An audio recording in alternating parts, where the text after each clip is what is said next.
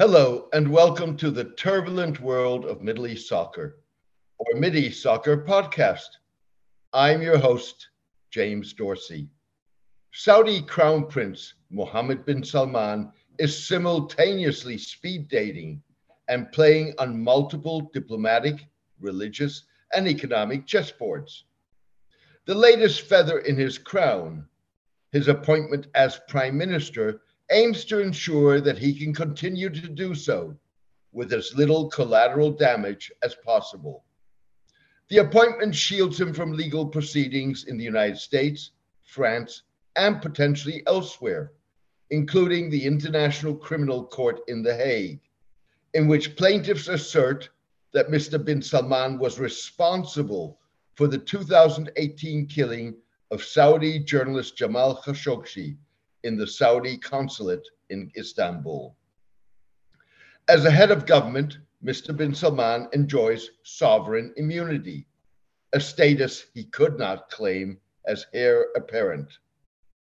While the legal maneuver is certain to succeed, it is unlikely to significantly improve his image, tarnished by the killing and his domestic crackdown on dissent that in recent weeks produced outlandish sentences to decades in prison for little more than a tweet. Reputational issues have not stopped Mr. bin Salman from shifting into high gear as he pushes ahead with efforts to diversify Saudi Arabia's oil dependent economy, replace regional competitors like the United Arab Emirates and Qatar as the center of gravity at the intersection of Asia Africa, and Europe. Demonstrate his diplomatic clout and relevance beyond oil to the international community, and position himself and the kingdom as the beacon of a moderate, albeit autocratic form of Islam. Mr. bin Salman's multi pronged dash has produced mixed results.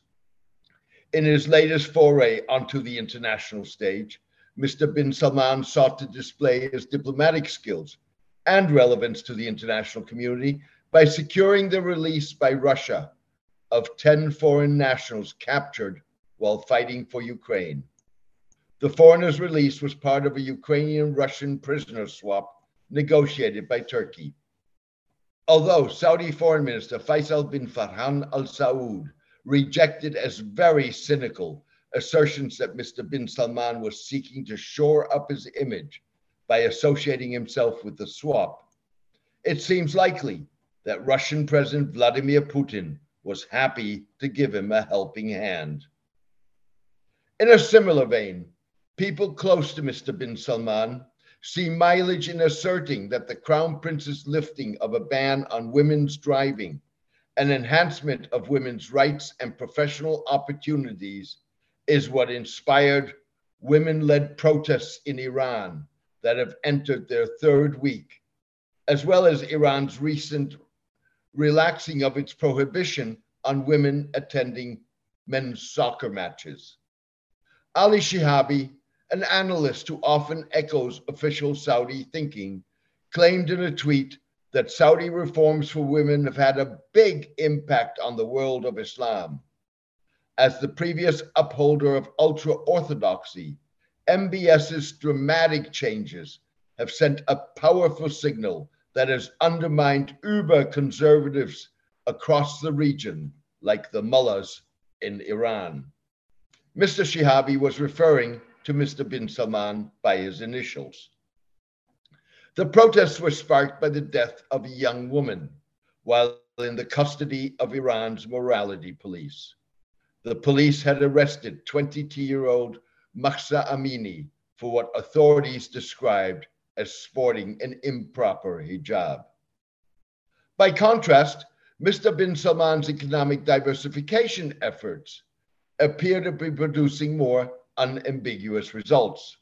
For example, the Saudi Industry and Mineral Resources Ministry issued over 500 industrial licenses in the first six months of this year, primarily in the food, steel, and chemical sectors.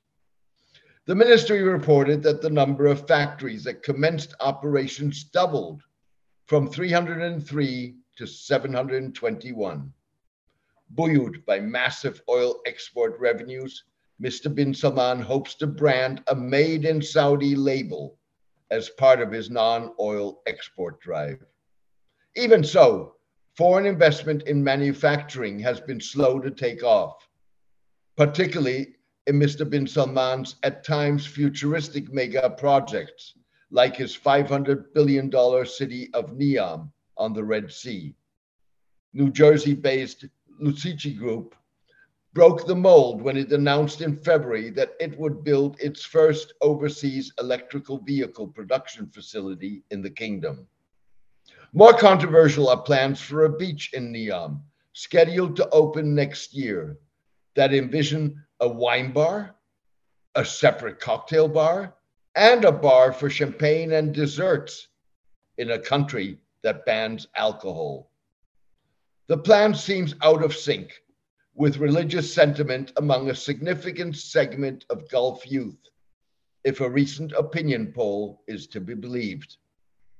41% of young Gulf Arabs, including Saudis, said religion was the most important element of their identity, with nationality, family, and or tribe, Arab heritage, and gender lagging far behind. More than half of those surveyed, 56%, said their country's legal system should be based on the Sharia or Islamic law. 70% expressed concern about the loss of traditional values and culture. In contrast to economics, the going and turning the kingdom into a sports and esports hub has been rougher. In his latest move, Mr. bin Salman launched a $38 billion national gaming and esports strategy to make Saudi Arabia an esports leader by 2030. The budget includes $13 billion for the acquisition of a leading game publisher. The kingdom has already invested in Capcom, Nexon, Nintendo, ESL Gaming, SNK, and Embracer Group. In addition, Saudi music entertainment company MDL Beast saw a business opportunity in the 2022 Qatar World Cup that would also help project the once secretive kingdom as a forward looking modern state. MDL Beast has invited 56 top international and regional performers to entertain soccer fans on a custom built stage in Doha during the 28 days of the tournament. On an even grander scale, Saudi Arabia and Egypt, two of the world's most notorious human rights violators, together with Greece, are considering bidding to host for the 2030 World Cup. A move that sounds like an invitation to a perfect public relations fiasco, if Qatar's experience is an indicator.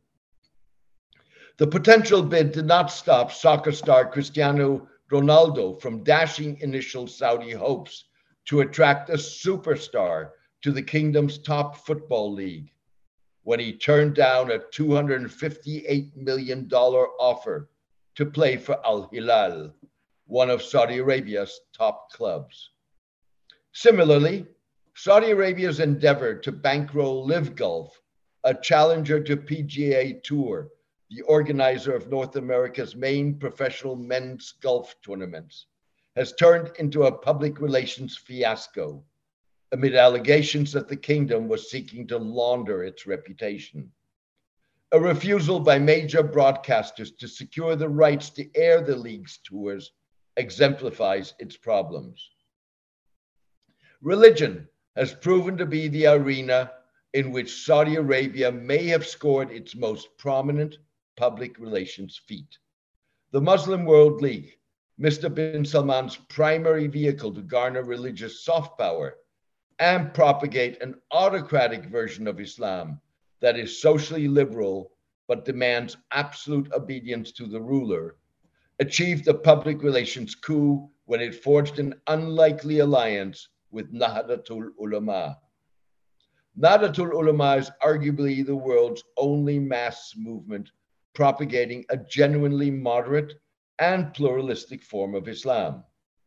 Moreover, as the world's largest Muslim civil society movement in the world's most populous Muslim majority country and democracy, Nahdlatul Ulama's words and actions have an impact. As a result, the League counted its blessings when Nahdlatul Ulama recognized it as a non governmental organization rather than a de facto extension of Mr. bin Salman's rule. The recognition opens doors for the League, which has so far traded on Saudi Arabia's custodianship of Mecca and Medina, Islam's two holiest cities. Lofty statements and conferences that produce little, if any, real change. And funding of emergency and development aid in various parts of the world. It allowed Nahdlatul Ulama to invite the League, a major promoter of Saudi ultra conservatism before Mr. bin Salman's rise, to co organize the newly established Religion 20 or R20, a summit of religious leaders under the auspices of the Group of 20 that brings together the world's largest economies. The first R20 summit scheduled for early November in Bali, is part of the run up to the meeting of G20 leaders later that month, hosted by Indonesia, the group's chairman for the year. The R20, the G20's latest official engagement group, aims to position religion as a source of solutions rather than problems across the globe. The limits of Saudi tolerance were evident last month when authorities arrested a pilgrim to Mecca for dedicating his pilgrimage to Britain's Queen Elizabeth, a non Muslim who had just died. Nahdlatul Ulama's outreach to the League is part of a bold and risky strategy. However, Nahdlatul Ulama believes that engagement creates an opportunity to persuade the League to embrace a more genuine and holistic vision of moderate Islam, rather one that is self serving. That may be a long shot, but it also may be a way for launching Saudi Arabia on a path that would help it repair its badly tarnished image. That is, if Mr. bin Salman pairs genuine religious moderation and pluralism with a rollback of domestic repression and greater political pluralism. So far, that appears to be one thing the Crown Prince is unwilling to consider. Thank you for joining me today. I hope you enjoyed the podcast. Also, thank you to all who have demonstrated their appreciation for my column by becoming paid subscribers. This allows me to ensure that it continues to have maximum impact. Maintaining free distribution means that news websites, blogs, and newsletters across the globe can republish the column and the podcast. I launched my column 12 years ago. If you are able and willing to support the column, please become a paid subscriber by clicking on Substack on the subscription button at www.jamesmdorsey.substack.com and choosing one of the subscription options. Please join me for my next podcast in the coming days. Thank you. Take care and best wishes.